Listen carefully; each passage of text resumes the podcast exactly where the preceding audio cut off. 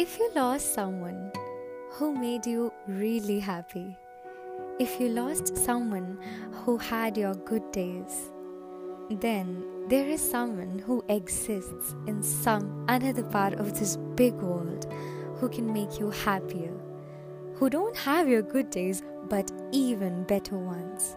And if you don't have faith in yourself at this moment,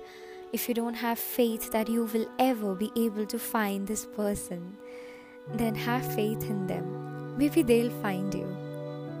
because they are made for you, and if they are made for you, then trust me, there is a big reason behind that.